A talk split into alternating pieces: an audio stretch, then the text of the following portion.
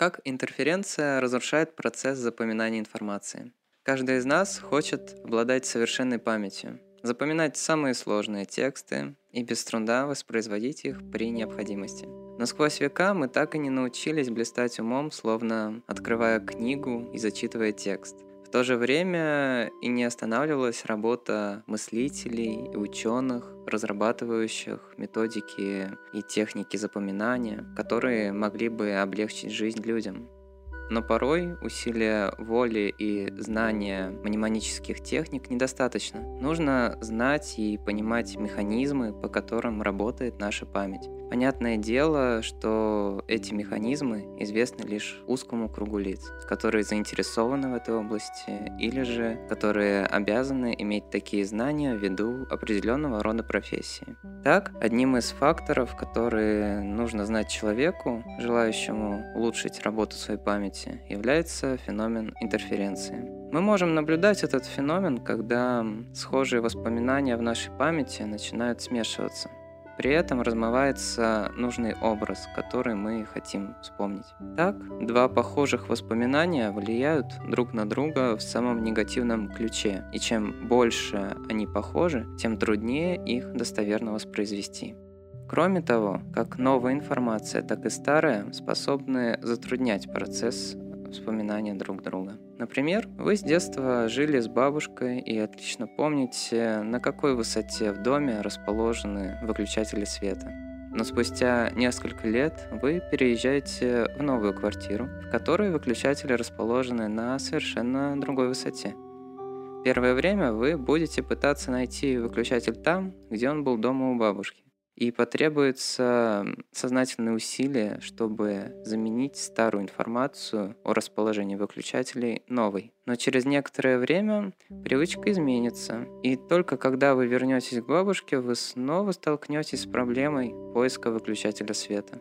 Как итог, схожие воспоминания, связанные с одной и той же ситуацией или действием, мешают друг другу. При этом различают два вида интерференции – проактивная и ретроактивная. Различия их просты. Проактивная интерференция происходит, когда мы не можем запомнить новую информацию из-за старой, схожей по содержанию. Закрепленные в памяти знания мешают нам запомнить те, что мы пытаемся запомнить сейчас, накладываясь на них и видоизменяя. Ретроактивная интерференция, наоборот, имеет место быть, когда мы забываем старую информацию из-за наложения на нее новой. Так, после долгого отсутствия, вернувшись на дачу из новой квартиры, мы вновь будем искать выключатель, который в нашей памяти будет находиться уже на другом месте. Что же нужно делать, чтобы избежать или сократить влияние этого феномена? Можно воспользоваться методом переобучения – это один из самых эффективных подходов для уменьшения воздействия ретроактивной интерференции. В таком случае мы повторяем несколько раз изученный материал. Стоит нам почаще включать и выключать свет в новой квартире, как мы быстрее отточим это умение, запомнив расположение выключателя. Таким образом, мы надежнее фиксируем информацию в нашей долговременной памяти. Но что делать, если мы работаем над э, умственной задачей запоминания материала? Здесь тоже можно найти свои решения. Так, можно распределить э, заучивание похожей информации во времени. Запоминайте материал в случайном порядке, а не следуйте списку, поэтапно разбирая похожие темы. Также и при чтении текстов. Чем более пестрым будет содержание, тем легче и быстрее вам дастся новая информация. Это справедливо, ведь смена деятельности экономит энергию.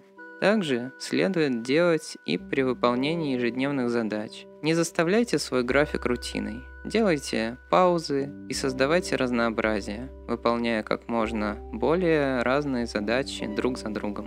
Однако также следует выбирать правильное рабочее место. Так интерференция может превратиться в форму растерянности. Например, мы не всегда в состоянии правильно обработать информацию в шумном месте. Ведь далеко не каждый сможет верно воспринимать информацию, если рядом кто-то играет на ударной установке. Но при этом в некоторых ситуациях феномен интерференции можно использовать. Например, если вы хотите, чтобы ваш собеседник что-то забыл, то его следует перегрузить большим количеством схожей информации. Затем можно узнать его мнение. обсудить с ним детали вышесказанного, чтобы он попытался разобраться в полученной информации. При этом с большой долей вероятности у собеседника возникнет растерянность. В этом и заключается такой феномен, как интерференция, при котором ваш собеседник начинает путаться и терять уверенность в себе. Можно рассмотреть второй вариант – если вы не хотите, чтобы ваш собеседник что-то вспомнил в разговоре с вами, то начните ему подсказывать. Неправильные, но близкие к истине подсказки часто мешают процессу вспоминания информации. Здесь вы можете вспомнить себя, когда друг или родственник, пытаясь вам помочь что-то вспомнить, своими подсказками лишь усложняет ситуацию. Также не секрет, что этот прием часто используют адвокаты, вводя в заблуждение свидетелей во время судебных заседаний. И все же сущность феномена интерференции до сих пор весьма противоречива. Его продолжают исследовать, пытаясь найти новые решения борьбы с ним, а вместе с этим использование интерференции в различных ситуациях. Подводя итог, можно сказать, что несмотря на такой негативный феномен, как интерференция, его можно и нужно подробно изучать. И тогда появится возможность использовать интерференцию, получая при этом пользу. Можно научиться, как бороться самому с этим феноменом, как помогать тем, кто с ним столкнулся, и как им пользоваться в различных ситуациях. С вами был студент третьего курса Института гуманитарных и прикладных наук Шепель Иван.